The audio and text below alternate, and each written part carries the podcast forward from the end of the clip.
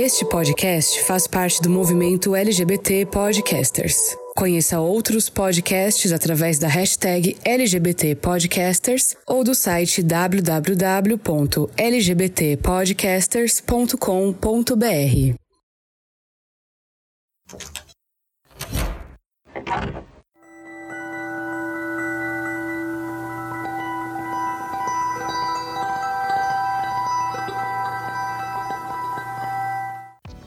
Olá, queridos forasteiros, eu sou Fernando Arazão e este é o Fora do Meio, o podcast que faz parte da rede LGBT Podcasters que você encontra no seu agregador de podcasts favorito, no nosso site que é www.foradomeio.com.br, nas redes sociais como arroba Fora do Meio Podcast no Facebook ou Instagram e Fora do Meio Pod no Twitter. E a gente está começando a temporada 2020 do Fora do Meio e eu preciso dizer que eu estava morrendo de saudade de ter esse contato com vocês. Foi um mês longo para mim e eu espero de verdade que a temporada 2020 do Fora do Meio seja tão boa, tão gratificante e que tenha tanto retorno de vocês quanto a temporada de 2019. Esse ano a gente vai trazer algumas novidades e então preparem-se porque esse programa de hoje que você está começando a ouvir, ele já vai abrir algumas novidades. E antes da gente partir para o armário aberto, eu quero dar alguns recadinhos rápidos para vocês.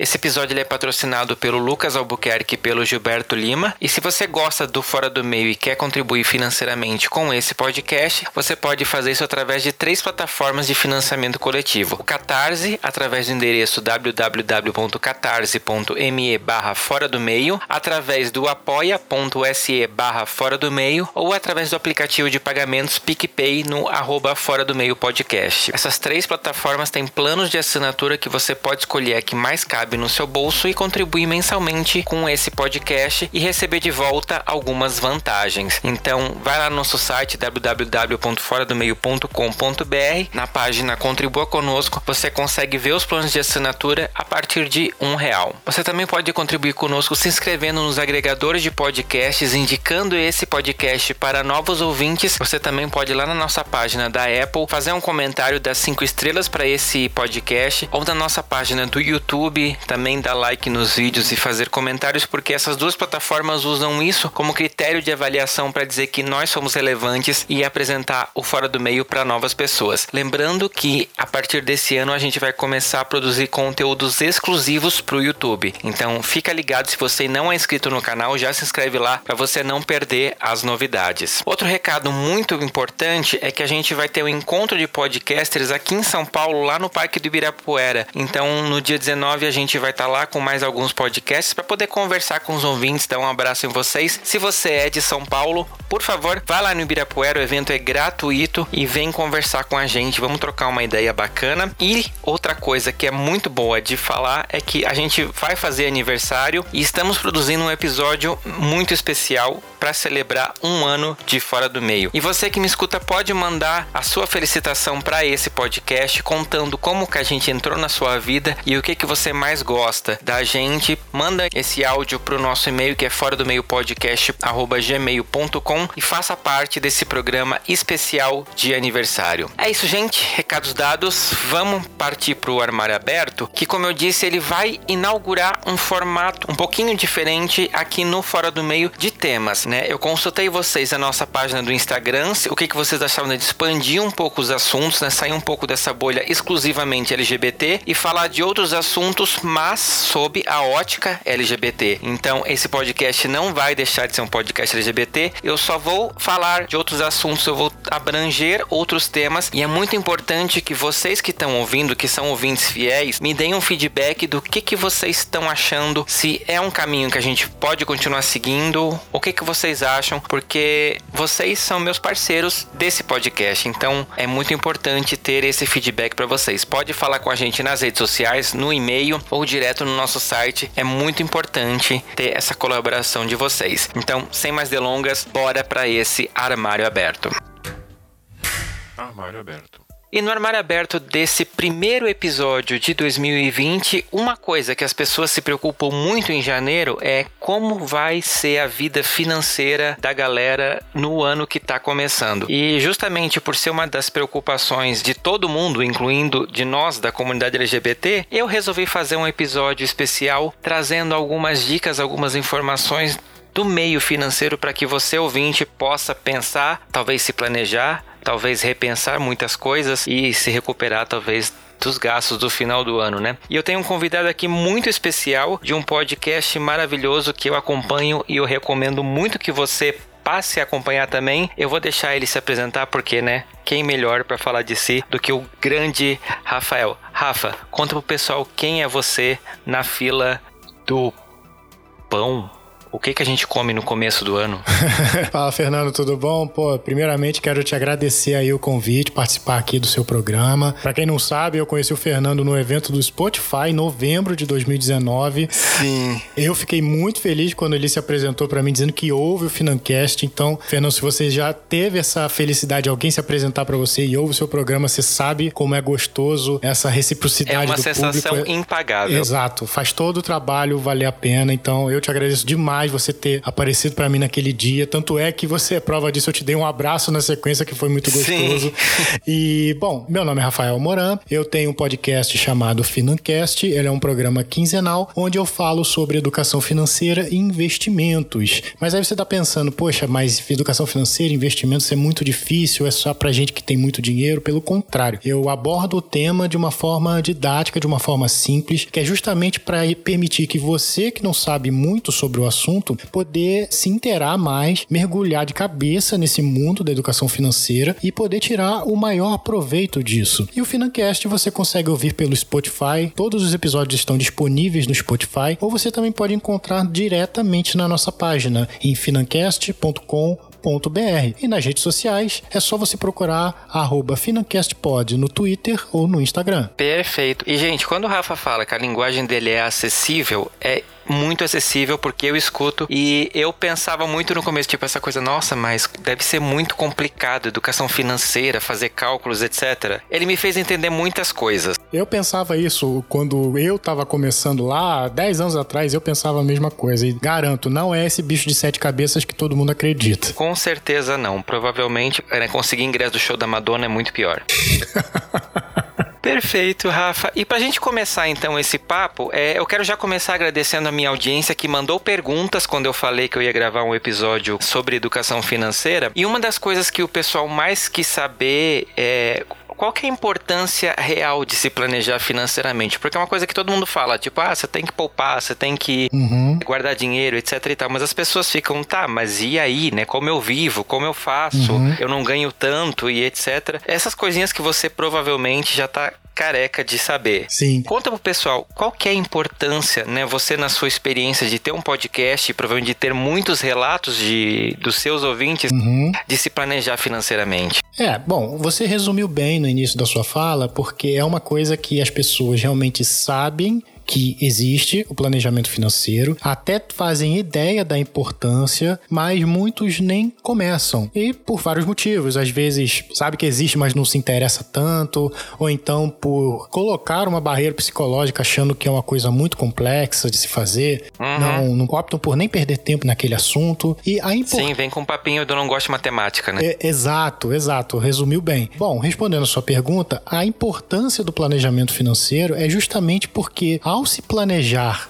financeiramente, você consegue fazer um uso melhor do dinheiro que você já ganha. Porque muita gente acredita que toda solução financeira se resume a ganhar mais dinheiro. E uhum. eu não, não concordo 100% com essa fala, porque há casos e casos. Por exemplo, imagina que você ganha 5 mil de salário e gasta 5 mil. A solução é ganhar mais dinheiro? Provavelmente. Você passa a ganhar 6 mil. Mas aí, dois, três meses depois, você já está gastando 6 mil. Então, a solução uhum. não é ganhar mais dinheiro, porque quanto mais você ganha, mais você gasta. A solução seria você ter uma educação financeira melhor, você ser capaz de fazer escolhas financeiras melhores, para que o dinheiro que você já recebe, seja ele qual for a cifra, você dá um destino mais eficiente para esse dinheiro e fazer mais coisas. Porque muita gente uhum. quer fazer tudo com a mesma quantidade de dinheiro. Só que muita gente não se conscientiza conscientiza, e essa é uma conscientização que quando eu tive, abrir os meus horizontes, é você acordar pro fato que não importa quão rico você seja nessa vida, você nunca vai ser capaz de comprar tudo aquilo que você for capaz de imaginar. A nossa imaginação ela é infinita, mas o dinheiro, ele é finito, ele acaba. Uhum. Então, aceitando isso como uma verdade absoluta, a gente já começa a pensar, ok, então se eu não posso ter tudo, em algum momento eu vou ter que fazer escolhas. Aí é que entra a educação financeira. A educação financeira ela vai muito além do que te ensinar a gastar menos do que você ganha, que já virou assim meio que o jargão do uhum. desse contexto de educação financeira. E é uma coisa que eu, eu não gosto nem muito de falar isso, porque é que nem coach.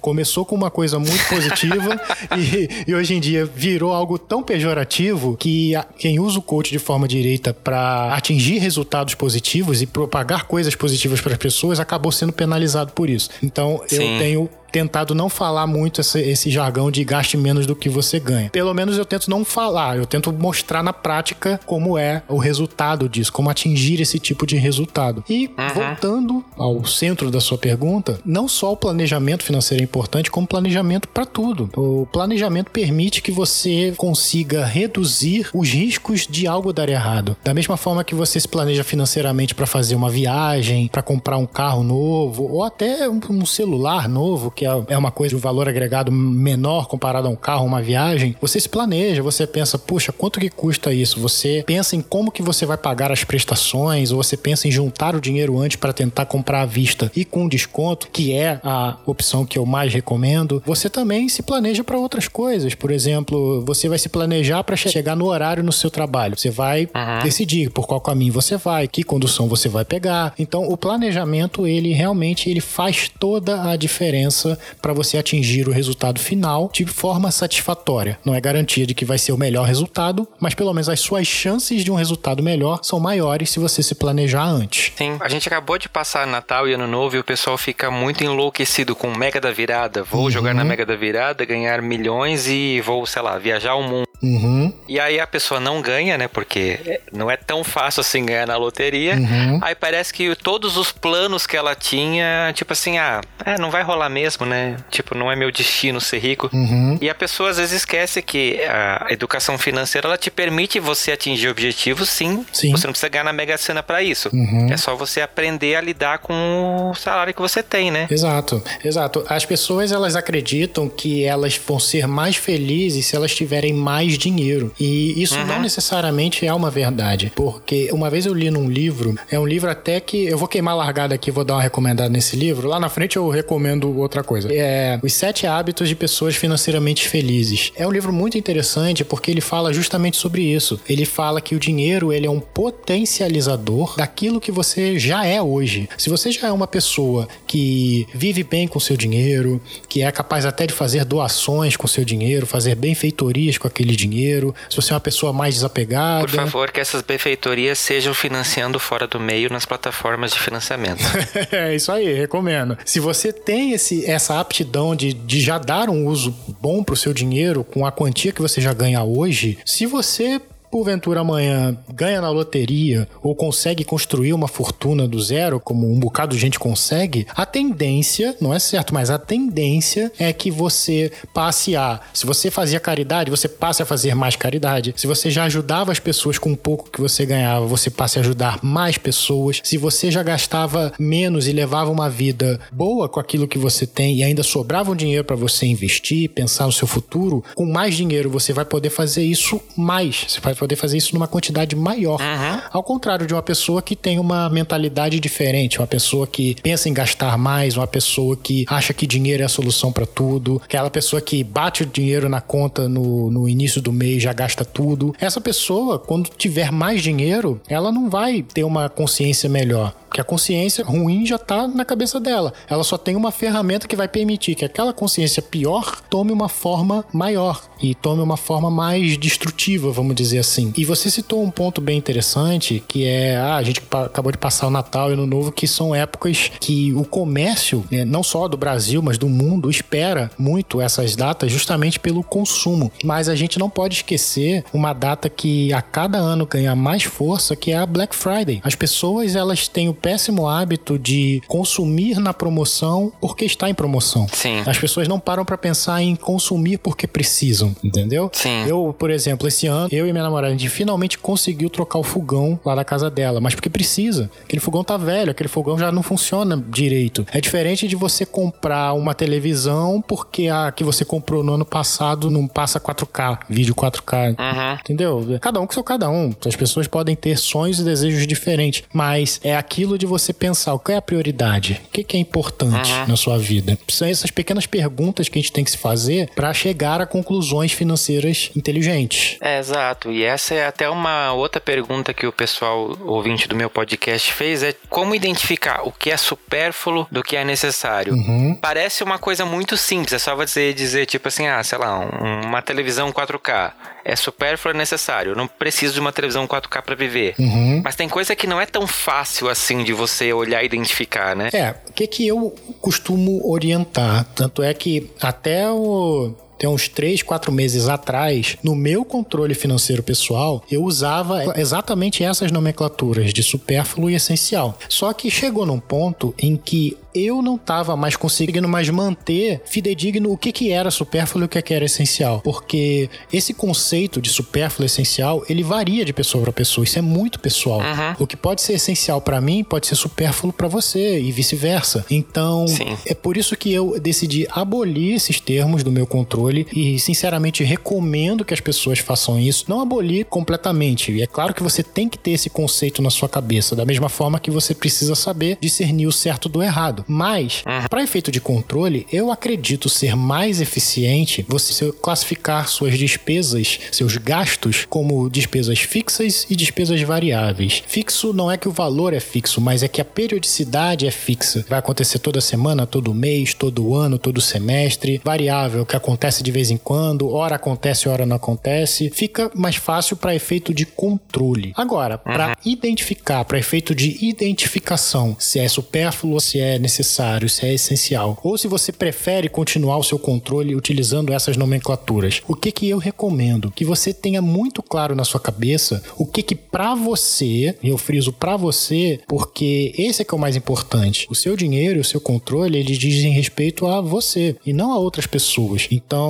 procurar não se contaminar com julgamento alheio do que é supérfluo e do que é necessário. Porque o seu colega pode dizer, pô, você tá perdendo tempo, cara. Assina aí Netflix no pacote mais caro e compra uma TV 4K, que isso é que é vida. Aí você nem tava pensando nisso, mas porque o fulano falou, você, não, realmente, realmente, aquela geladeira eu não vou comprar esse ano não, vou comprar uma televisão melhor. Ou seja, você assumiu o conceito de necessário de outra pessoa pra você e não é bem por aí. Então deixa bem claro na sua cabeça o que que você considera supérfluo, o que que você considera essencial, necessário e tenta seguir isso o mais a risca possível, porque na hora de você julgar, na hora de você comprar, você tem que se decidir. Isso aí é supérfluo ou isso é necessário? Eu vou precisar disso? Pra que que eu quero isso? Por isso que o mais interessante é você se fazer essas perguntas antes de gastar dinheiro e tentar, claro, responder da forma mais sincera possível. Você só dizer, ah, isso é necessário? É, eu vou usar isso pra quê? Ah, porque eu mereço. Se você só der essas respostas assim, ampassando pra você mesmo, no final das contas, você tá se enganando. Você tá, no jargão atual, você tá se trollando. Você tá passando a Sim. perna em você mesmo, entendeu? Então, sinceridade consigo mesmo na hora de tomar essas decisões é fundamental pra você ter, pelo menos, tentar organizar a sua vida financeira. É, ainda mais que a gente tá agora, né, no começo do ano, que é a época onde pipocam promoções e liquidações e etc e tal. É uma época que as pessoas estão muito pensando, nossa, determinada televisão em promoção, putz, acho que eu vou comprar. É, é muito fácil você acabar caindo nessas armadilhas dos marketings das empresas mesmo para vender produtos, né? Numa época em que teve gasto de Natal, de Ano Novo, e a galera dá uma segurada. É, na verdade a gente tem uma situação que é mais crucial do que esses gastos, essas promoções, essas queimas de estoque de início de ano, que são os gastos obrigatórios das pessoas, que são os compromissos Sim. obrigatórios de início de ano, que você tem aí IPVA, você tem IPTU, você tem escola, você tem às vezes seguro tá vencendo nesse início de ano, manutenção de carro que muita gente prefere deixar para fazer no início do ano. Então, o que que acontece? Essas obrigações elas vêm justamente após o período de consumo maior, que é Black Friday, é Natal, é Ano Novo, é aquele monte de data que o comércio espera que você gaste muito dinheiro. E aí a gente volta para a primeira pergunta da importância do planejamento financeiro. Se você não se planeja ao longo do ano, você vai lá e consome como se não houvesse amanhã na Black Friday, gasta lá teu 13 terceiro inteiro nos presentes de Natal, aí quando chega na hora de pagar o IPVA, você vai ter que pagar parcelado. Ou então Então, quando uhum. chega na época da escola das crianças, tem gente que é forçado a escolher outra escola porque não tem condição de pagar aquela. Não consegue renovar Sim. a matrícula. Você não consegue pagar o IPTU direito da sua casa. Ou seja, você deu importância para o que, teoricamente, vamos dizer aqui, tende a ser mais supérfluo do que aquilo que é necessário. E digo mais, não é só necessário, é um compromisso que você assumiu. Você comprou um carro, uhum. você está assumindo um compromisso de pagar o IPVA todo ano. Você tem uma casa, você tem um compromisso de pagar o IPTU todo ano. Você nunca tem como fugir disso, entendeu? Então, Sim. Esses detalhes é que fazem a diferença. Por isso que, voltando à primeira pergunta, o planejamento é tão importante e já fica a dica para você que está nos ouvindo. Como a gente está falando isso no início do ano, provavelmente quem não se planejou para as despesas de início de ano, bom, vai acabar resolvendo a questão como resolveu no ano passado. Mas aproveita essa situação que sirva de lição para você, para você se planejar para o ano que vem. Você sabe quanto você gastou de PVA esse ano? Cara, vai juntando um pouquinho. Tipo, se eu diluir esse gasto total com o IPVA em seis meses, eu consigo juntar o dinheiro todo e ter, em seis meses ter o IPVA do ano que vem? Pô, consigo. Junta, cara. Porque ano que vem você paga com desconto. IPTU, mesma coisa. Colégio das crianças, mesma coisa. A gente tem, Fernando, o, o péssimo, não vou nem dizer que é o péssimo, mas é o hábito de pegar primeiro o que a gente quer, levar para casa uhum. e pagar depois. O cartão de crédito Sim. fez isso com a gente. Deixou a gente mal acostumado nessa questão. E uma coisa que muita gente nem sabe, eu mesmo não sabia, desconhecia isso, as vantagens de você pagar primeiro e levar depois. Quando eu falo pagar primeiro, não é você assinar um carnê, parcelar antes de comprar coisa, mas é você pagar para você mesmo a parcela daquilo que você quer comprar antes. Porque do momento que uhum. você junta dinheiro todo mês, no mesmo princípio de uma parcela, só que em vez de você pagar para o banco, você está reservando esse dinheiro em numa conta, no investimento, ou seja lá o que for. Do momento que você faz isso gradativamente durante um período, durante alguns meses, quando chega na hora H e você tem um montante de dinheiro completo na mão, cara, você ainda consegue um desconto, você consegue pagar à vista, ou seja, você consegue usufruir daquilo que você comprou sem ter que ficar pagando por aquilo enquanto usa. É o mesmo princípio de você ir no restaurante pagar com cartão de crédito. Como minha namorada diz, você comeu, foi no banheiro e mês que vem você ainda tem que pagar a comida que você já mandou embora. Não tem muito Sim. sentido, entendeu? É isso que a, a educação financeira promove. A, é uma conscientização. Muita gente acha que é doutrinação, de você tem que abrir mão de tudo que você gosta, de você abdicar de várias coisas. Pelo contrário, é você pensar melhor. Essa que é a ideia da educação financeira. Sim, e é algo que infelizmente a gente não tem desde cedo, né? A gente Exato. vai começar a pensar nisso depois de adulto, quando você começa a trabalhar, as contas começam a chegar. Uhum. Isso é algo que a gente deveria pensar já desde antes, até, tipo, por exemplo, para quem tem filho, começar a educar o filho para poder lidar melhor com o dinheiro. A gente meio que não sabe, né? O brasileiro não tem esse, uhum. esse know-how. É, e aquela coisa também, né? O nosso povo, falando assim, parece até que é só o brasileiro que é assim, mas provavelmente no resto do mundo é assim também. Mas, como estamos no Brasil, o nosso povo tem, infelizmente, o péssimo hábito de dar desculpas para tudo. Ah, minha uhum. vida financeira é assim porque meus pais não me ensinaram isso. Ok, cara. Mas se seus pais não te ensinaram, é porque às vezes eles não tiveram a oportunidade de aprender sobre isso que hoje você tem. Hoje você, com qualquer pesquisa de 10 minutos na internet, você aprende sobre qualquer coisa. Você consegue um conhecimento o mais básico possível sobre praticamente qualquer coisa, inclusive educação financeira. Na época dos seus pais, Sim. não tinha isso. Então, são contextos diferentes. Aí você querer comparar banana com abacaxi. Uhum. Já que hoje você tem essa oportunidade de adquirir um conhecimento que os seus pais não foram capazes de adquirir e passar para você, faça isso. Porque amanhã você vai ter um filho e você pode ensinar pro seu filho aquilo que os seus pais não tiveram condições. E seus pais uhum. vendo isso, cara, você vai proporcionar uma felicidade muito grande para eles. Caramba, meu filho, ele aprendeu uma coisa que eu não fui capaz de aprender e tá formando um filho melhor. Exato. Você não fica esperando que a sociedade, que a solução venha de fora. Promove você a solução. Promove você a educação dentro de casa. Começa a falar sobre o assunto. Começa a ensinar para os seus filhos, se você já tem filhos. Porque seu filho, quando crescer, a geração seguinte, quando crescer, vai usufruir desse conhecimento que está sendo despejado agora. Por isso que eu falo, ó, investe em criança, cara. Investe nas crianças porque é elas que vão salvar a humanidade. Por favor, assim esperamos. Uhum. E é realmente, hoje em dia a gente tem podcasts, tem vídeo no YouTube, quer dizer, material não falta, não falta. e da melhor qualidade possível, como o Financast, por exemplo. Opa, obrigado. E, Rafa, depois a gente acerta aquele valor, tá? Opa. Opa. Cara, mas você falou uma coisa que é bem interessante, que é a questão de guardar dinheiro pra gente poder adquirir as coisas. Uhum. E uma coisa que a gente, que as pessoas têm ainda talvez uma ideia muito errada, é que quando a gente fala em guardar dinheiro, não é deixar embaixo do do travesseiro embaixo do colchão, né? Uhum. Existem formas muito mais inteligentes de fazer o dinheiro render enquanto você guarda ele. Uhum. E você fala coisas muito legais no seu podcast sobre a questão de investimentos ou de como fazer o dinheiro render. Você consegue dar umas dicas para os ouvintes do Fora do Meio de que caminhos assim as pessoas podem começar a pensar? Uhum, claro. Bom, as pessoas elas têm o hábito de pensar assim: ah, vou guardar dinheiro, tá? Vou guardar dinheiro aonde? Como você falou, ah, vou guardar dinheiro em casa. Se você tá pensando em fazer isso, de cara eu já falo, não cometa esse erro, porque dinheiro embaixo do colchão não rende. Tua casa, Deus me livre e guarde, mas pode acontecer qualquer coisa com a sua casa e esse dinheiro se perder. Então é muito mais inteligente você deixar o dinheiro no banco. Pelo menos lá, se o banco pegar fogo, seu dinheiro não queima. Você só, só saca ele de outro lugar. Mas Sim. não tá rendendo, mas pelo menos você não perde ele. Agora, ah, eu vou colocar então na poupança. Ih, mas eu ouvi dizer que a poupança não rende nada. Eu ouvi dizer que se eu colocar dinheiro na poupança,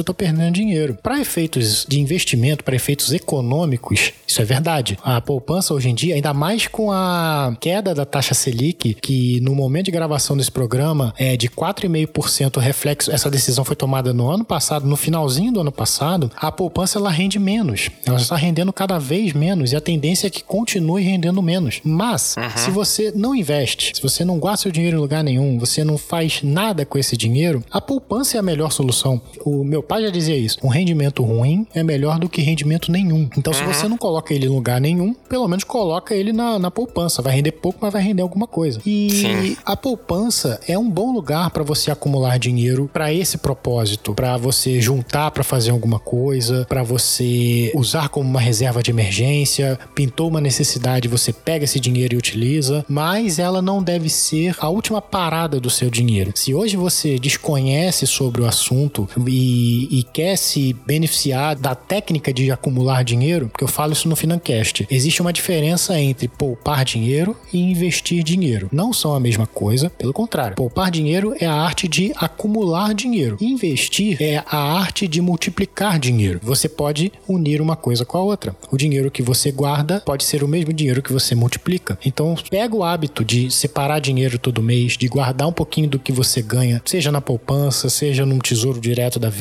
seja numa conta de fintech, que hoje em dia é o que mais tem, essas fintechs aí, de todas as cores possíveis e imagináveis, o dinheiro acaba rendendo lá e algumas delas promovem um rendimento melhor do que o da poupança. Acumula esse dinheiro num desses lugares, porque, repito, você acumulando o dinheiro, tendo o dinheiro na mão, você ganha poder de barganha na hora de você consumir, na hora de você comprar. E quanto maior o valor daquilo que você quer comprar, se você tem o dinheiro total na mão, as chances de você ganhar o desconto são maiores. Porque o vendedor não vai esperar que você compre uma televisão de dois mil reais à vista, entendeu? Uhum. Então, se você tem dois mil na bucha e pede 20% de desconto, o cara vai te dar. Porque ele sabe que se, se ele aceitar, ele ainda leva 1.800 para casa, entendeu? Então, isso faz muita diferença. E dinheiro esse que você economiza numa compra, ele já serve para você dar start na sua próxima compra. E um, um outro objetivo, seja um produto, seja um serviço, seja lá o que você queira consumir. Isso é estratégia. Aí, novamente, a gente volta para a primeira pergunta da importância do planejamento financeiro. Isso é planejamento. É você antever os teus movimentos e tomar a decisão antes e tentar visualizar qual vai ser o resultado da decisão que você está tomando agora. Mais ou menos como no xadrez. Uhum. Se eu mover essa peça aqui agora, o que, que vai acontecer? O que, que pode acontecer? Qual vai ser o desdobramento dessa decisão que eu estou tomando agora? É isso. E claro, falando assim, parece muita gente já deve estar pensando, nossa, mas isso é muito complicado. nossa, mas isso deve ser impossível de fazer. Para ele é mole falar porque ele já faz isso. Então, eu não nasci sabendo tudo isso, eu aprendi. E aquela coisa, falo isso também no Financast. Se você vencer essa barreira inicial da dificuldade, e a dificuldade inicial sempre vai existir, é assim que é, sempre que você se propõe a aprender algo novo, se você vencer essa barreira, você vai colher os frutos depois, porque quando você Sim. tem um insight e aquela coisa finalmente faz sentido para você, a persistência tá lá, pô, errei, mas o que que eu errei? Como é que eu posso fazer melhor da próxima? Quando você finalmente tem um insight para fazer melhor, você vai ter uma explosão na sua cabeça de caramba, como é que eu não tinha percebido isso antes? E na educação Sim. financeira, eu, pelo menos, todo mês eu tenho um insight do tipo, caramba, por que eu fazia isso desse jeito e não fazia desse outro aqui que é mais inteligente? Parece óbvio quando a gente fala, mas os melhores insights são esses que você tem e não que vem de outra pessoa, que você sozinho refletindo, fala, caramba, por que, que eu não fiz isso de outra maneira? Então, experimentem, uhum. experimentem exercitar isso, essa forma de pensar de forma diferente. É, quando a gente coloca um objetivo, fica tudo mais fácil que você consegue enxergar o caminho que você tem que percorrer até chegar lá, né? Uhum. Acho que eu acredito que com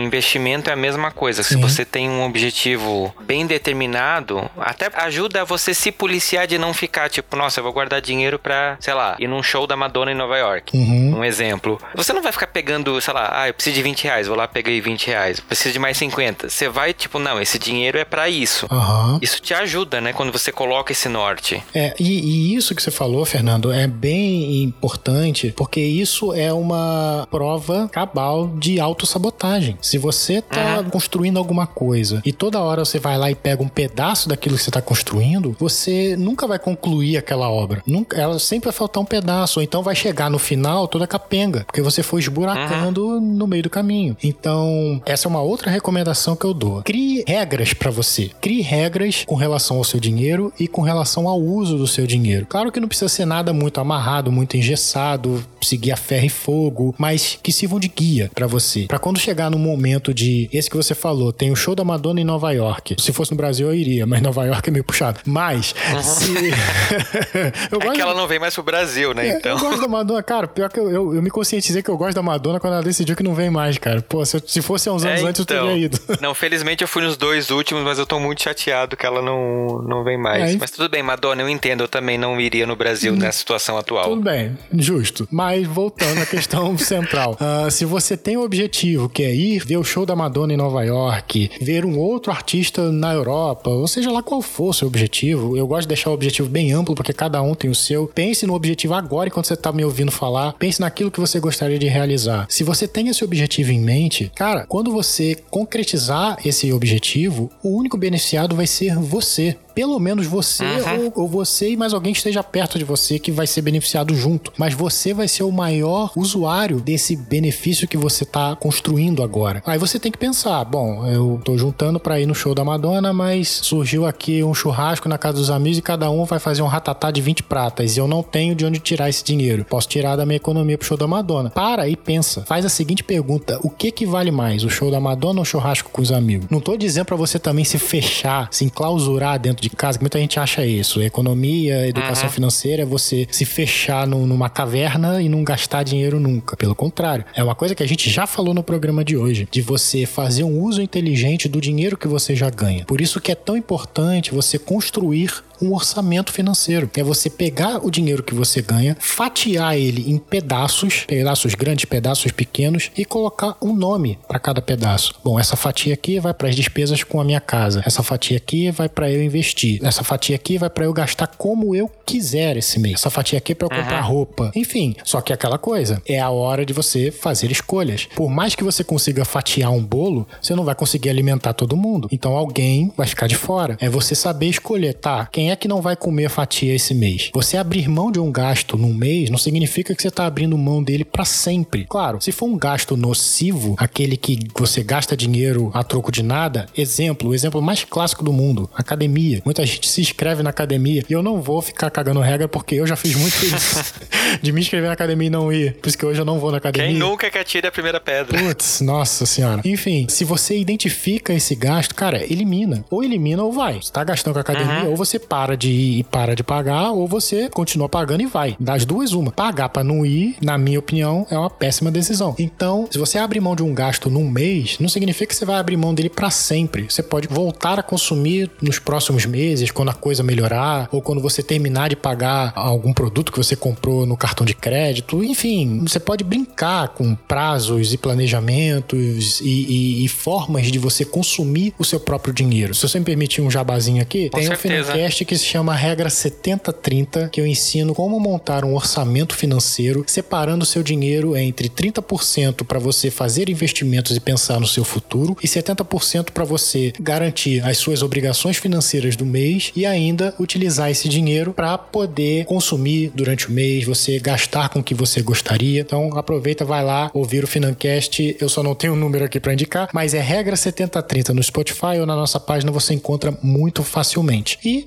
organização Eu financeira. ia mesmo pedir pra você falar desse episódio, porque ele foi um episódio que pra mim foi um grande divisor de águas. Na verdade, o que me motivou a fazer um episódio sobre esse assunto é porque no ano retrasado, em 2018, eu fiz um curso da Natália Arcuri e ela ensinou essa técnica, a técnica 7030. Na verdade, essa técnica ela tem vários vários nomes. Tem 50, 30, 20, enfim, tem zilhões de percentuais aí na internet com vários nomes diferentes e alguém querendo defender a bandeira de que aquela técnica é a melhor. Eu não tô dizendo que a uhum. 70-30 é a melhor e ponto. Eu tô dizendo que ela funciona para mim. Botei ela na minha vida e eu digo, ó, essa eu uso e funciona. Mas escolhe uma e utiliza. Essa é a minha recomendação. É melhor do que você não usar nenhuma, não fazer nada. Uhum. Se me perguntarem como é que funciona a 70-30, eu vou saber dizer. A 70-30 é muito útil porque eu faço isso todo mês. Até hoje eu faço isso. Começou o mês, eu sento na cadeira, fico ali uma horinha, duas horinhas, fazendo conta. Quanto que eu vou ganhar esse mês? Tanto. Quanto é 70% disso? Tanto. 30%?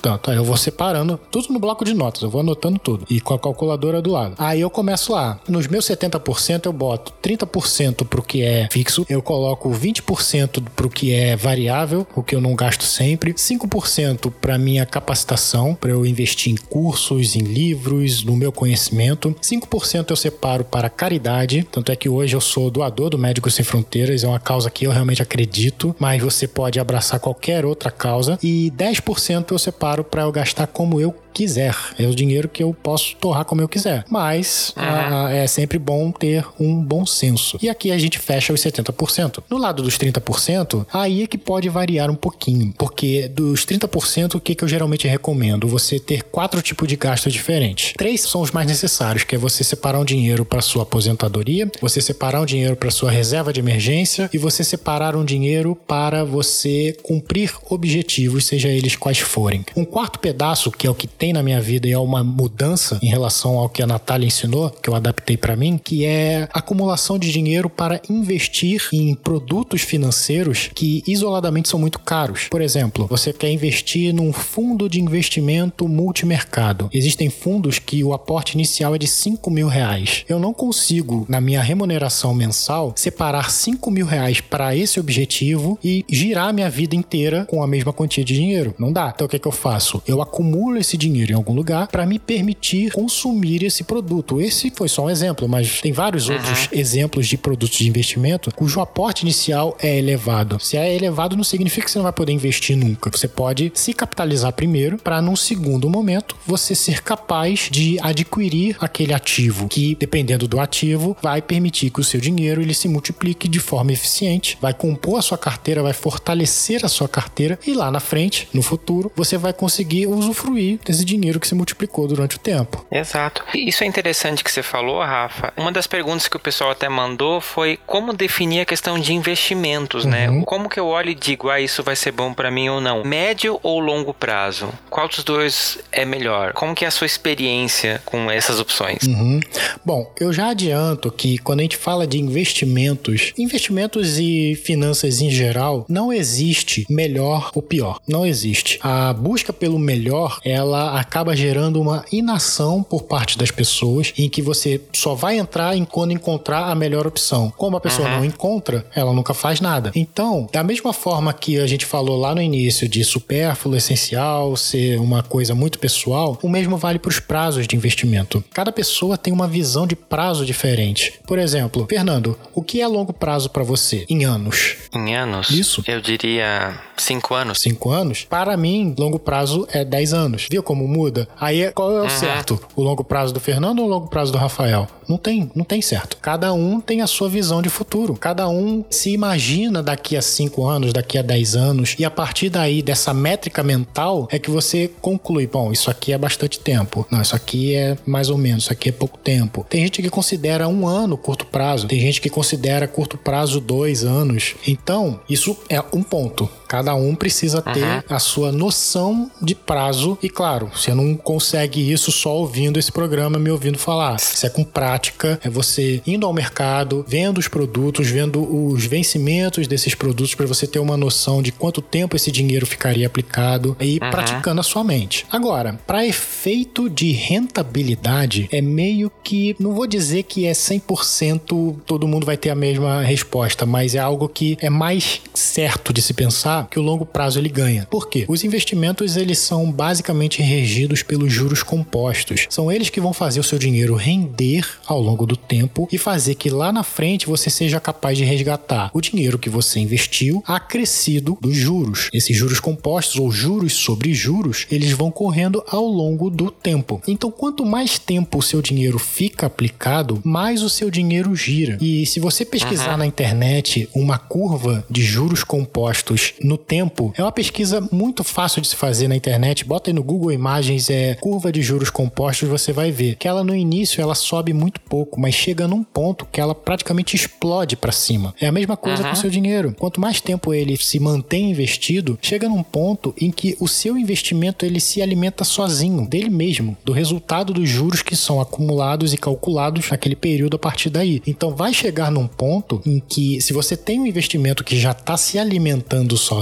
todo o dinheiro que você colocar a mais vai te garantir mais patrimônio, mais tranquilidade financeira no futuro e vai permitir você fazer cada vez mais coisas, realizar mais objetivos, conquistar mais sonhos. Então, eu sou uma pessoa que gosta de investir para o longo prazo, eu gosto de pensar no longo prazo. Por exemplo, eu tenho investimentos com vencimento acima de 10 anos, mas já é calculado. Eu comprei já pensando nisso, pensando nesse prazo de investimento, de vencimento, mas aquela coisa, varia de pessoa para pessoa. Nem todo mundo fica confortável em deixar o dinheiro aplicado num prazo tão longínquo. Tem gente que não consegue visualizar um prazo acima de 10 anos, fica muito nebuloso. Por isso que é uhum. muito importante o dinheiro que você separar para investir, você pensar quais são as possibilidades de eu precisar desse dinheiro em X tempo. Isso é importante porque se você, por exemplo, vai separar o dinheiro para sua reserva de emergência e vai colocar no investimento que tem vencimento daqui a 5 anos, cara, se você tem emergência amanhã, acabou, você não consegue usar o dinheiro. Ou o contrário, você está juntando dinheiro. Vamos voltar pro exemplo da Madonna no, em Nova York. Você está juntando dinheiro para ir no show da Madonna lá em Nova York e está comprando lá os seus títulos ou seja qualquer outro investimento. Aí aparece qualquer outra coisa, aparece o fogão da sua casa queimou, você precisa comprar um novo. Aí você tira desse investimento, ou você não vai conseguir resgatar esse dinheiro antes, ou você vai resgatar, mas você vai penalizar a sua rentabilidade lá na frente. Ah, mas é só um pouquinho, não faz diferença. Faz, faz. Se você fizer uma simulação em qualquer calculadora de juros compostos que você encontra na internet, eu gosto de utilizar a do site da Natália Arcuri, Me Poupe na Web, porque tem uma interface bem fácil de entender, é fácil de você utilizar e calcular. Se você fizer simulações e fizer alterações de 100 reais, 50 reais hoje, para um período de 5, 10 anos, cara, você tem que ver o resultado lá na frente. A diferença tende a ser monstra, dependendo de quanto tempo você deixa o dinheiro aplicado. Então, uhum. a migalha que você mexe hoje faz diferença lá na frente. Pode ser que faça uma diferença muito grande ou faça uma diferença pequena. Vai depender da longevidade desse investimento. Perfeito. Isso é uma coisa que a gente esquece, né? De uhum. pensar o longo prazo e planejar isso. Uhum. Porque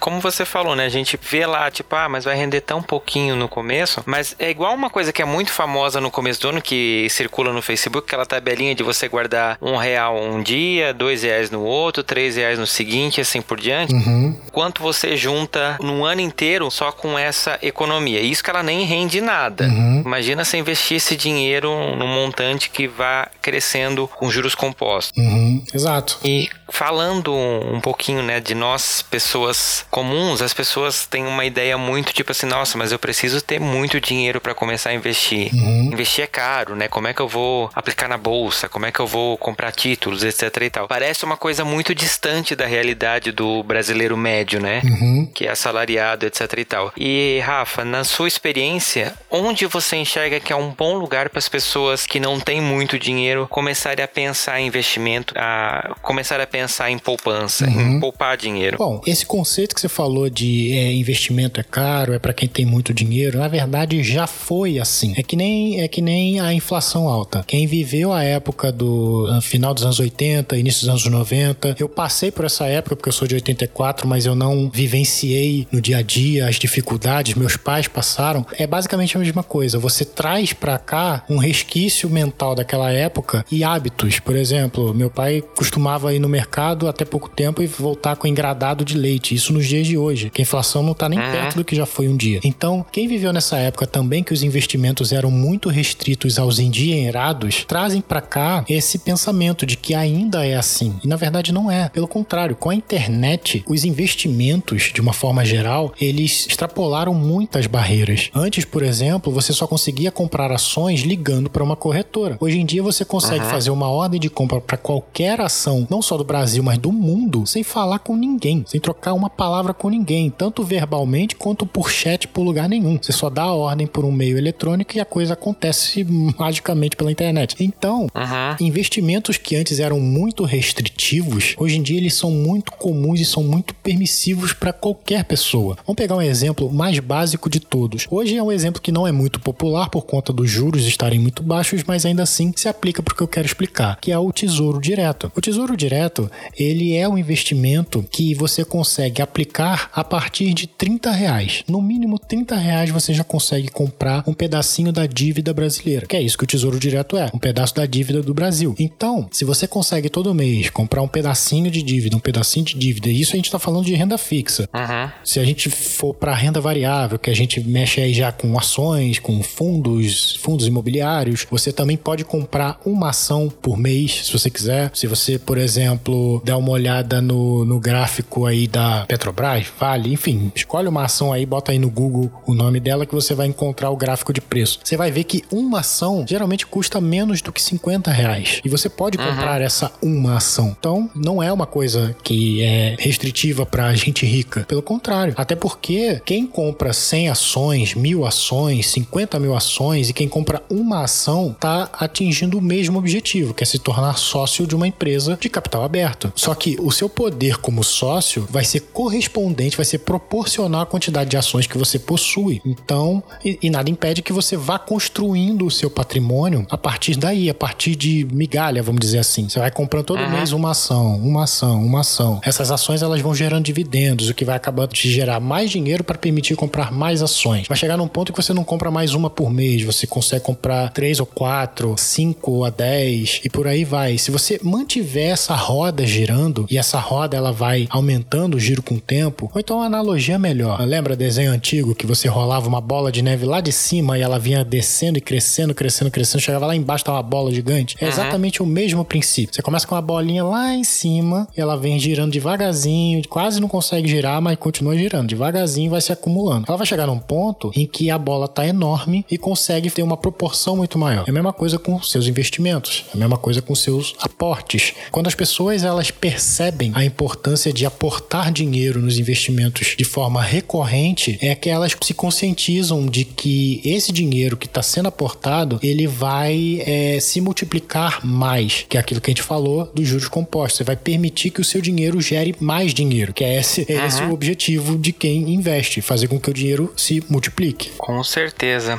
E no quesito investimentos, você acha que, por exemplo, a pessoa. Que é uma coisa que eu ouvi muito, né, da infância, né? Também nasci nos anos 80, essa coisa tipo, ah, compra uma casa, uhum. compra não sei o quê. Adquirir patrimônio hoje em dia ainda é considerado uma boa forma de investimento? Depende do que você considera patrimônio. Por exemplo, se você compra uma casa para morar, isso é um patrimônio seu? Tecnicamente, sim. Esse é um bem uhum. seu, é uma propriedade sua. Só que isso é um investimento que você fez? Esse é um ponto que muita gente diverge e eu defendo que não. Não é. Porque investimento, você compra algo com o objetivo de que isso se valorize com o tempo e que você consiga usufruir dessa valorização. A casa que você comprou por 100 mil reais há 20 anos atrás, hoje ela tá valendo meio milhão. Poxa, beleza, valorizou pra caramba. Meu investimento de 20 anos atrás está dando frutos agora. Tá mesmo? Você vai vender a sua casa para embolsar esse lucro de 400 mil? Ah, vou vender, tá. E onde você vai encontrar uma outra casa por 100 mil do mesmo padrão dessa que você mora hoje? Não vai encontrar. Uhum. Porque todas as casas se valorizaram junto. Então, um imóvel que você compra para morar, um carro que você compra para passear e no shopping, no mercado, não é investimento Isso são bens de uso. Você está consumindo isso, você está gastando dinheiro para manter esses bens, esse patrimônio, vamos dizer assim. Diferente de você, por exemplo, comprar uma casa com a intenção de alugar essa casa e gerar renda de aluguel para você. Aí a história muda, porque isso sim é um investimento. Se você compra a casa, faz melhorias na casa, tá sempre melhorando alguma coisa, tá sempre fazendo com que esse imóvel se torne atrativo no mercado imobiliário. Você vai fazer com que mais pessoas queiram alugar aquele imóvel, você vai justificar o aluguel que pode ser mais alto do que a média do bairro por aquele imóvel que está bem cuidado, que oferece um, um, uma boa tranquilidade para o inquilino. Isso sim é um investimento. Você está gastando dinheiro, mas esse dinheiro vai voltar para você. Esse é o conceito uhum. de investir. Agora, construção de patrimônio. Isso é uma coisa que é um trabalho de formiguinha, ainda mais como você bem colocou, para nós meros mortais. E pode me incluir nessa lista. Eu tô nessa categoria de meros mortais que todo mês coloca sempre um pouquinho de dinheiro. É um trabalho de formiguinha mesmo. Uhum. É um trabalho demorado. Tem que ter paciência. Chega um momento que você pensa, tô perdendo tempo da minha vida fazendo isso, mas, cara, vale a pena. Vale a pena porque quando você chega lá na frente e olha para trás quanto você já construiu, você pensa, pô, eu nunca pensei que eu seria capaz de chegar até aqui. Então, se você pensou isso, você pode concluir. Se eu cheguei até aqui, eu posso ir além, posso continuar construindo. Uhum. Então, essa é a ideia da construção de patrimônio. E é um assunto que ele é muito extenso, não cabe falar aqui, porque senão a gente vai extrapolar todos os tempos possíveis.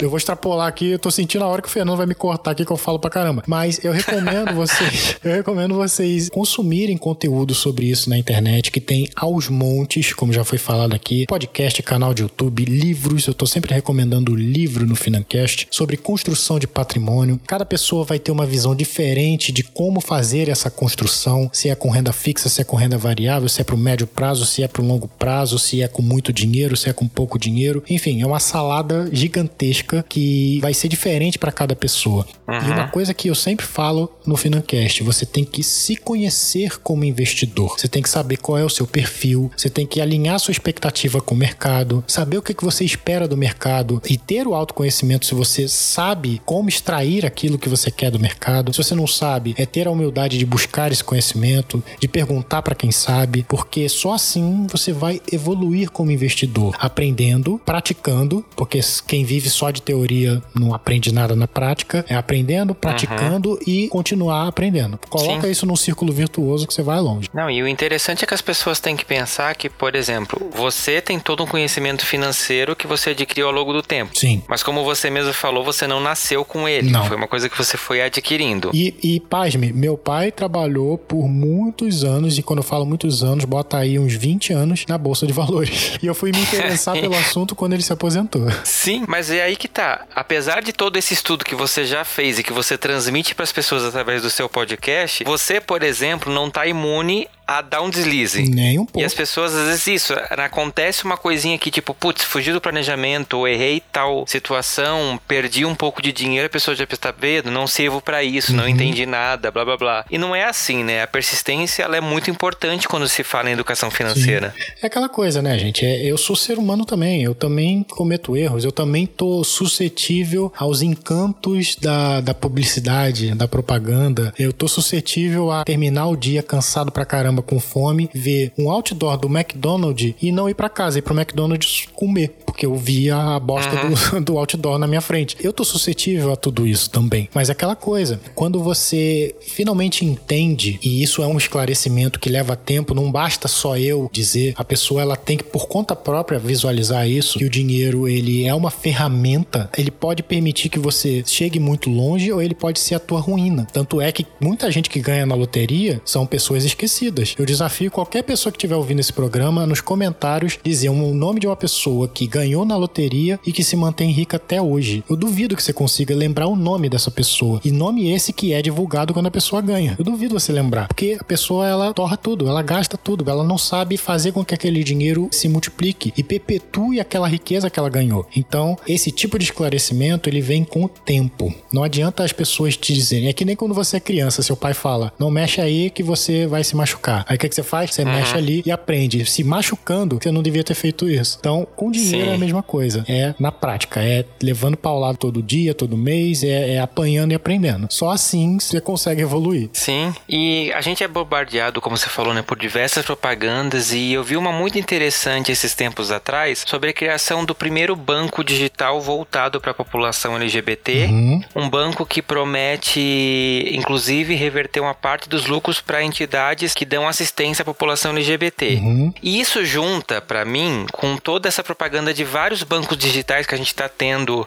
PagBank, nós temos o Nubank, que tem a Nuconta, uhum. tem o Neon também que, né, já tem um tempinho já que eu ouço falar dele. Parece que está tendo um boom desses bancos digitais que prometem, tipo, ser muito menos burocráticos do que os bancos que a gente está acostumado no dia a dia, né? Uhum. E muitos deles têm uma chamada tipo, ah, deixa o seu dinheiro com a gente, ele vai render mais do que a poupança, uhum. vai render tantos por cento de determinada taxa. Uhum. Como que você que está inserido nesse estudo de mercado financeiro enxerga esse movimento e você acha que isso é uma boa opção? Bom, os bancos digitais, também conhecidos como fintechs, na verdade eles são soluções para. Não chega a ser um monopólio, né? Porque monopólio é de uma empresa só. Mas essa máfia. Quase um polipólio, né?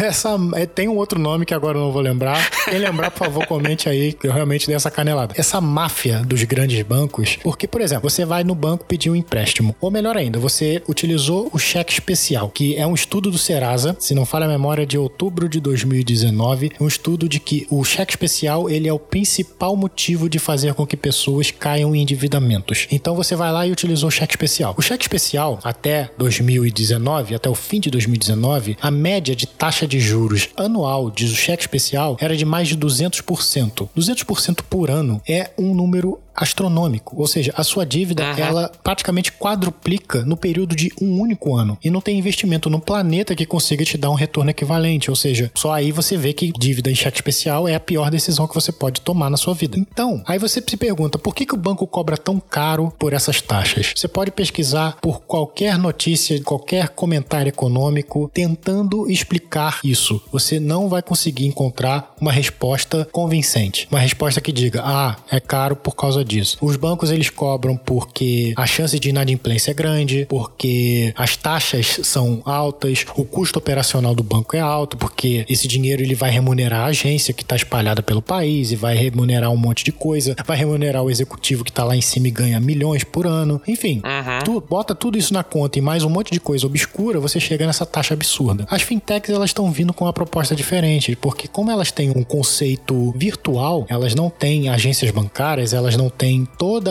o processo administrativo que um grande banco tem, elas conseguem reduzir de forma absurda os seus custos para existir. Por isso que as fintechs elas conseguem não cobrar taxas e ainda assim se manter existindo. Vide o exemplo desses bancos que você citou, eles não foram criados ano passado nem ano retrasado, eles existem há no mínimo cinco anos. Uhum. Então, qual é a minha visão com relação às fintechs? Eu acredito realmente que elas sejam uma ótima solução para o mercado financeiro brasileiro, tanto é que o governo está apostando nas fintechs, porque quanto mais concorrência a gente tiver no setor bancário, maior vai ser a competitividade e com isso menores serão as taxas. A tendência é que as taxas sejam menores e essa questão que você citou do Pride Bank, fazer doações para causa LGBT ou de outras organizações que fazem doações semelhantes, cara, eu acredito que isso seja não, mais do que uma tendência para a era que a gente está vivendo. Isso é uma coisa mais do que essencial, porque se a gente ficar esperando que o governo cuide da gente e tome as melhores decisões para a população, a tendência tendência é que a população ela vá sucumbir, ainda mais o nosso governo, né? Então, é aquela uhum. coisa, quanto mais empresas privadas tomarem essas iniciativas de apoiarem causas que outras entidades não apoiam, na minha opinião, todo mundo só tem a ganhar.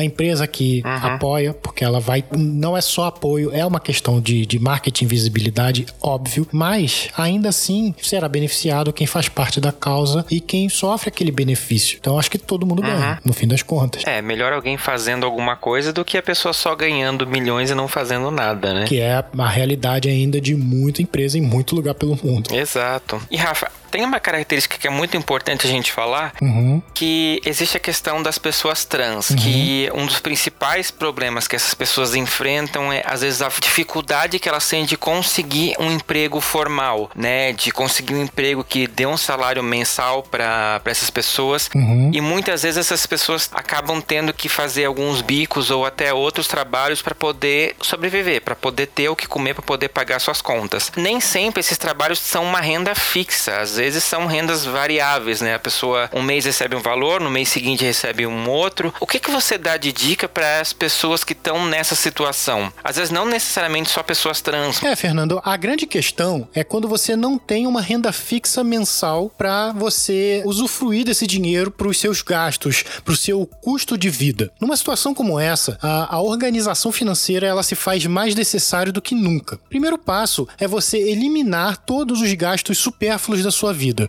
ou pelo menos a grande maioria deles. Não dá também para você ficar sem nenhum gasto supérfluo, até porque são alguns desses gastos que fazem a gente se sentir bem. Ah, às vezes você sair para comer alguma coisa fora, às vezes você ir no lugar que você tá afim de ir, ver um filme, ir no restaurante, ir numa festa, ir num baile ou qualquer coisa desse tipo. O importante é que você tem que ter consciência de que não, você não vai ter dinheiro todo mês para custear esse estilo de vida. Então a prioridade são os gastos essenciais. São aqueles gastos fixos, os gastos com a sua moradia, os gastos com serviços essenciais que você precisa consumir, como luz, às vezes até telefone, se você depende disso para poder trabalhar ou fazer algum trabalho frila, por exemplo. E uma coisa que assim é óbvia, mas eu vou ter que dizer, tentar buscar fontes de renda para que você consiga minimizar esse impacto de não ter uma renda fixa, porque mesmo que você faça vários trabalhos avulsos ao longo do mês e esses trabalhos vão te rendendo um dinheiro naquele momento que você executa aquele trabalho, se você, por exemplo, executa uma atividade no início da semana e do meio pro final da semana você não tem outra atividade, você tem sempre uma atividade no início da semana, pode ser que isso comprometa o seu fluxo de recebimento. Ou melhor ainda, fluxo de recebimento não, mas o seu fluxo de, de, de dinheiro, né? De entrada e de saída. Por isso que é interessante você tentar preencher esses espaços vazios com outras atividades. Motorista por aplicativo, serviço de entrega, que hoje tem, tem muito, que mais tem por aí, na verdade. Eu sei que não é fácil, ainda mais a população trans que sofre muito preconceito de conseguir um trabalho, conseguir uma remuneração fixa. Eu sei que é difícil, mas é aquela coisa, você não pode deixar a peteca cair. Por mais difícil que seja, você tem que tentar correr atrás, porque com todo mundo contra, se você não fizer nada, você já perdeu. Então, você tem que fazer alguma coisa a respeito disso para que você consiga ter uma vida digna, que você tem direito, todos vocês têm direito a isso e tentar construir uma vida financeira saudável em que você consiga usufruir, não só para você,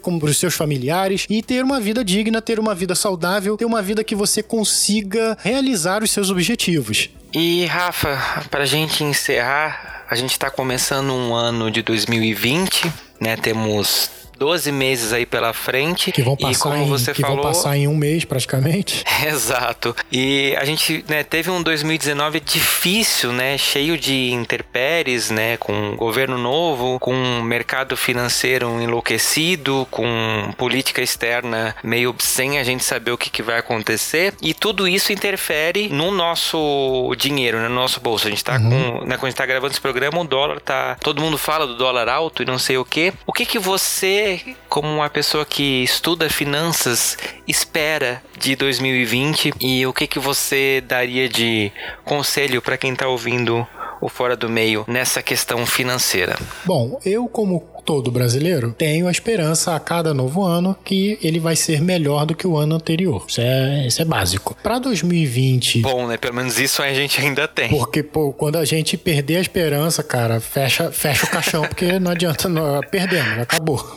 acabou. Exato. Então, mantenha-se com a esperança, essa é a minha principal dica. Uh, Para 2020, nesse contexto financeiro, eu realmente acredito que as coisas têm a tendência, não é que vai acontecer, mas a tendência de melhorar num contexto contexto geral, porque eu concordo com vários comentários negativos com relação a este governo. Não vou nem entrar no mérito, porque isso é um assunto que, enfim, desperta o pior lado de, de, de muita gente, então vou deixar isso quieto. Mas é um governo que coisas estão sendo feitas e que essas coisas, em algum momento no futuro, vão se reverter em benefícios gerais. Por exemplo, o ano de 2019, fale o que quiser, mas os resultados positivos desse ano, que houveram e não foram poucos, esse governo será acreditado. Goste uhum. ou não goste, esse governo será acreditado por, pelos resultados do ano que passou. Ponto. Isso é indiscutível. Agora, o que está sendo feito para este ano? A expectativa é que as reformas elas continuem avançando, porque não expectativa somente de quem está dentro no contexto brasileiro, mas quem é investidor de fora, porque o investidor de fora ele não vai colocar colocar o seu dinheiro num governo que não está fazendo nada para que a sua economia volte a girar, volte a produzir. Então é isso que esse uhum. governo está tentando fazer. Ah, o governo não está tentando fazer isso. Não. A liberação do FGTS no ano passado, das contas inativas, e a liberação desse módulo novo do FGTS a partir desse ano, pela data do aniversário e pelo ano que vem, isso tudo são manobras que o governo está tomando para que a população tenha dinheiro. Porque é sabido que as pessoas não têm emprego, não têm renda. Uhum. Então, o governo quer que você consuma. Isso é fato. O consumo é que faz a economia girar. Então, uhum. enquanto essas medidas continuarem sendo tomadas, enquanto outras medidas estiverem sendo tomadas para que a nossa economia volte a girar e que entre nessa nesse círculo de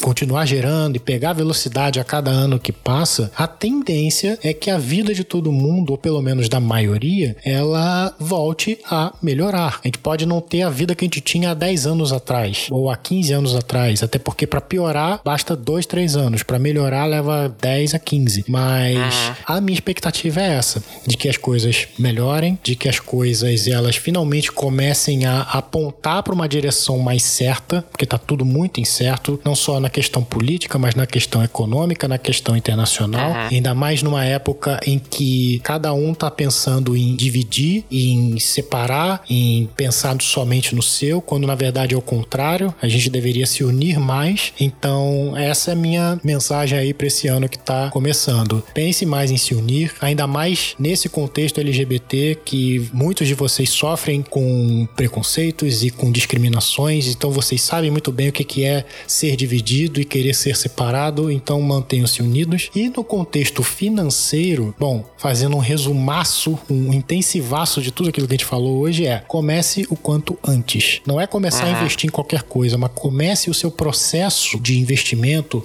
não só do seu dinheiro, mas no seu conhecimento, e você parar para aprender, para você estudar, ler um livro sobre o assunto, ver um vídeo no YouTube, sacrifica 15 minutinhos dos vídeos que você vê da, sei lá, da Madonna, da Anitta, de quem você quiser, 15 minutinhos para você aprender sobre investimento, sobre qualquer coisa. Se você fizer isso durante uma semana, no final dessa uma semana você vai ser capaz de investir praticamente em qualquer coisa. Pode não ser o melhor naquilo, Sim. mas o básico você vai saber. Então comece o quanto antes. Quanto mais cedo você começar a se preocupar com a sua vida vida financeira e com seus investimentos, mais dinheiro você vai conseguir acumular ao longo dos anos. Com certeza. E com isso a gente vai se precavendo e realmente, né? Nenhum de nós está imune a ter uma situação ruim ou, sei lá, perder o emprego ou acontecer algum imprevisto. Uhum. E é sempre importante você ter da onde recorrer, né? Exato. E não pedir dinheiro para aquele parente que vai ficar todo dia na sua porta batendo. Uhum. Exato. Se joga. E no Se Joga desse episódio, eu vou começar o ano, gente, indicando um livro que eu estou lendo e eu estou amando. Sim, sério, de verdade, você precisa parar o que você está fazendo e ler esse livro. Ele é um livro que não tem a ver com o tema do episódio, só que ele é um livro muito baratinho. Você economizou 25 reais no seu final do ano, você consegue comprar esse livro, que é o Pequeno Manual Antirracista da Djamila Ribeiro. Ele é de fato um livro pequenininho, dá para você levar na bolsa para qualquer lugar, uma linguagem extremamente acessível e que tá me fazendo pensar muita coisa. Se você ouviu o nosso episódio do ano passado sobre negritude LGBT, eu tenho certeza que eu queria ter lido esse livro naquela época. Tem muita coisa que eu tô vendo aqui que talvez eu teria entendido muito melhor do que o pessoal falou. E eu recomendo fortemente que você compre e leia esse livro. E acima de tudo, repense cada palavra que a Jamila tá falando, porque tem muita coisa que a gente precisa pensar e repensar sobre esse assunto. E Rafa, o que, que você deixa de indicação para a audiência do Fora do Meio começar o ano já bem informado? Beleza, Fernando. Bom, eu quero indicar um livro que eu li no ano ano passado e gostei muito. E da mesma forma que você, eu queria ter lido esse livro antes. Ele não tem necessariamente a ver com o programa de hoje, mas tem a ver com algo que foi dito, que são os coaches e aquela forma de pensar diferente. O livro se chama Mindset, a nova psicologia do sucesso, da Carol S. Dweck. Ela é PhD nesse assunto e é um livro muito interessante. Não é papo de coach que tem no livro, pelo contrário. Ela é uma cientista e ela mostra para você, com os relatos do livro, de pessoas reais, como a forma de pensar sobre várias coisas é, é capaz de fazer com que você tenha uma vida estagnada ou você tenha uma vida fora da caixa, como o quadro sugere. Então, é um livro que eu realmente recomendo a leitura. Ele é um livro desprovido de, da falácia dos coaches, do, desses argumentos vazios do, desses empreendedores de pau. É um livro bem completo, não é um livro pequeno, mas é um livro bom de se ler. Ele, a cada novo capítulo que você lê, você tem vários insights, vários pensamentos de caramba, realmente faz sentido. Você consegue se encaixar, você consegue se identificar com alguns dos relatos que você encontra. Então, recomendo, vai ser uma ótima leitura. E Rafa, conta pro pessoal de novo como que eles acham você, como que eles acham o Financast e, acima de tudo, como que eles podem conversar com você e aprender com as suas dicas. Perfeito. Bom, você consegue nos encontrar no Spotify, só digitar lá o nosso nome, ou então pelo navegador, só você fazer bit.ly barra Financast, você chega no nosso perfil no Spotify. Você tá, a gente também tem a nossa página que é o financast.com Lá tem todos os nossos episódios publicados. No Twitter e no Instagram você me encontra pelo arroba FinancastPod. E se você quiser me mandar um e-mail com comentários desse programa ou com alguma dúvida do que foi falado aqui ou dúvidas de algum Financast que você ouviu, é só enviar um e-mail para contato financast.com.br. Vou ter o maior prazer em ler sua mensagem e te responder. É isso então, Rafa. Eu quero te agradecer demais pela participação aqui nesse primeiro episódio do ano. Uhum. Eu acho que foi uma forma muito bacana da gente abrir esse ano novo, nessa temporada nova do Fora do Meio, experimentando uma coisinha um pouco diferente, saindo desses assuntos exclusivamente ligados à comunidade LGBT e falando de assuntos da sociedade mesmo, nas quais a gente também está inserido, né? uhum. né? Então foi muito bom ter te encontrado aquele dia no Spotify. É... Foi engraçado, porque eu não imaginava que você ia ter reação tão bacana quanto você teve. É porque eu tô acostumado a ninguém me reconhecer. Então, quando alguém fez diferente, falei, meu Deus do céu, alguém me conhece, que bom. Não, foi, foi engraçado demais, assim. E eu realmente acompanho o seu trabalho. Uhum. Gente, os podcasts são. Esses últimos episódios estão bem curtinhos, então é muito fácil de você encaixar no seu dia indo trabalhar ou voltando. E tem umas dicas preciosas, né? Como vocês devem ter reparado, o Rafa consegue falar e traduzir muito bem essas palavras difíceis, essas contas complicadas da educação financeira para nossa linguagem cotidiana. Exato. Bom, Fernando, eu que agradeço esse convite maravilhoso de participar do seu programa nesse início de ano, que é um, é um período em que muita gente renova votos, é um período que muita gente renova as esperanças para o que vai acontecer. Então, eu, como já disse no programa de hoje, como bom brasileiro que sou, tenho sempre essa esperança renovada no início de ano. Então, para você que está nos ouvindo agora, eu desejo que você tenha um excelente início de ano, que você consiga realizar realizar aqueles objetivos, se não todos, a maioria que você se propôs a conquistar naquele ano. Corre atrás, não deixa de lado porque ah, aconteceu tal coisa e ah, isso não é para mim, eu não vou conseguir. Faça esse exercício de acreditar mais em você. Invista mais em você. Você vai ver que no final do ano, faz um comparativo de quem você vai ser no final do ano e quem você quer se tornar no final do ano com quem você é hoje. O saldo vai ser positivo, tenho certeza. Com certeza. Pensa que você ficou horas na fila para pegar o ingresso da Taylor Swift, que eu sei. e sacrifícios, né? Pro Messenger. E no Bro Messenger desse episódio eu quero mandar uns beijos meio especiais, principalmente pro Fabiano, lá de Presidente Prudente. Fabiano, obrigado pela sua audiência. Muito legal saber que o episódio 21 que a gente falou sobre o HIV lá com Augusto Mena de Curitiba é um dos seus episódios que mora no seu coração. Um episódio muito bacana de produzir e com certeza um dos episódios muito informativos. É um dos que assim eu tenho mais orgulho de ter produzido. Eu quero mandar um beijo também pro Henrique Rodrigues que tá tá sempre comentando com a gente. E ele falou sobre o nosso último episódio do ano, que foi o Como uma Prece. Ele diz Que lindo, eu frequento uma igreja inclusiva maravilhosa, a ICM. Vale muito a pena conhecer e a ICM realmente é uma igreja muito boa. A Paula, que participou no episódio sobre feminismo, ela é pastora da ICM, é uma igreja que foi muito bacana. Inclusive até cheguei a convidá-los para participar, mas acabou não conseguindo casar a agenda. Então a gente acabou ficando na questão da igreja católica. Isso levantou até um ponto que o Rodrigo Cruz, lá do podcast The Library is Open, comentou que eu dei a entender nesse episódio que religião seria somente a igreja católica. Se, se eu passei essa impressão para vocês ouvintes, eu quero pedir desculpa. Na verdade, não foi essa a minha intenção. Eu tentei deixar claro que, na verdade, eu estava focando na igreja católica naquele episódio por conta do período de Natal e onde o cristianismo, principalmente representado pela igreja católica, tem um peso muito grande,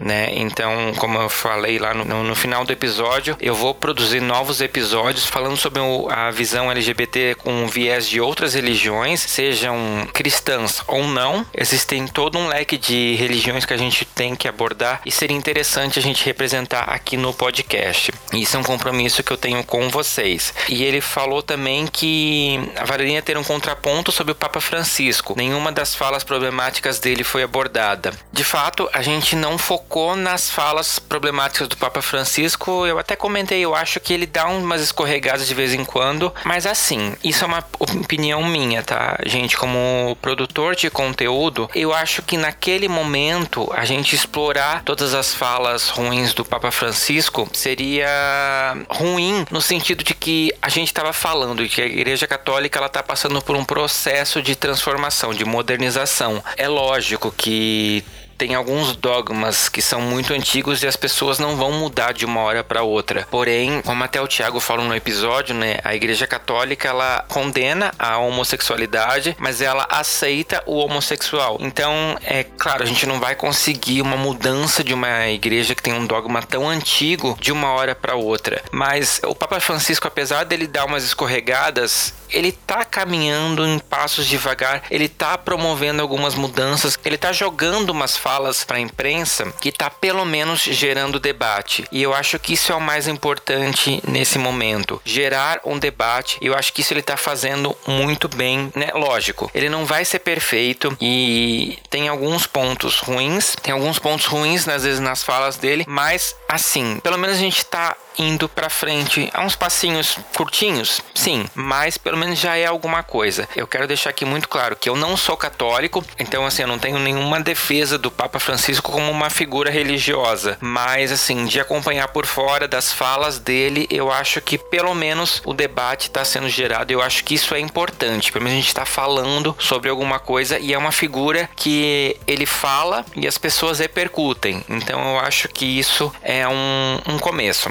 E outro beijo especial que eu quero mandar é pro Mauro, que ele diz: depois de começar a maratonar os episódios do Fora do Meio Pod, a gente se sente milituda, empoderada e desconstruída. Ou pelo menos tem ferramentas para atingir isso. Mauro, que bonitinha a sua mensagem. Eu fiquei muito contente com ela, porque realmente foi uma forma. Assim, eu senti que eu tô fazendo um trabalho que tá ajudando, que tá fazendo a diferença, e isso é muito bom. E outra pessoa que falou alguma coisa parecida foi o Bruno Trajano, que ele disse: já deu de ouvir nerd, branco, é hétero. Serião, simbora dar visibilidade aos podcasts independentes e que não estão no padrão ou ao menos não propagam ele e não disfarçam a proteção desses valores como opinião. Bruno, brigadão pela sua mensagem. Realmente a gente tenta sempre deixar mais abrangente possível a nossa visão aqui do fora do meio para poder, né, representar a maior quantidade de pessoas possível. E eu acho que isso que é o mais importante. Então fica aqui o meu agradecimento a todos vocês que né, mandaram mensagem, que indicaram a gente foi muito importante. E eu quero mandar um beijo especial pro Anderson lá do FajoCast, que indicou o Fora do Meio junto com o Para-Choque de Monstro, junto com o Bem Enviados e junto com o Biscoito, como um dos quatro podcasts favoritos que concorreu a uma votação, inclusive, né, de melhor podcast do ano. A gente perdeu pro Biscoito Podcast, mas, gente, é um podcast maravilhoso, né? Como ganhar de pessoas tão legais quanto a galerinha do Biscoito. E eu quero convidar você que tá me ouvindo a descobrir novos novos podcasts através do site www.lgbtpodcasters.com.br. É um site que a gente está fazendo lá com muito carinho, está começando, mas já tem um catálogo lá de alguns podcasts feitos por LGBTs para você conhecer. Então aproveita, corre lá, vai ver os que vocês não conhecem. Tem um filtro muito legal para você achar aquele podcast que vai se encaixar direitinho nos seus gostos. Então corre lá e se você tem algum podcast LGBT, se inscreve lá no site também para fazer parte dessa podosfera e a gente vai deixar essa podosfera cada vez mais colorida. E é isso, pessoal. Eu espero vocês novamente daqui a 15 dias aqui nas nossas redes do Fora do Meio. Então, fica aqui o meu abraço. Um bom ano para você e até a próxima. E tchau. Tchau, pessoal.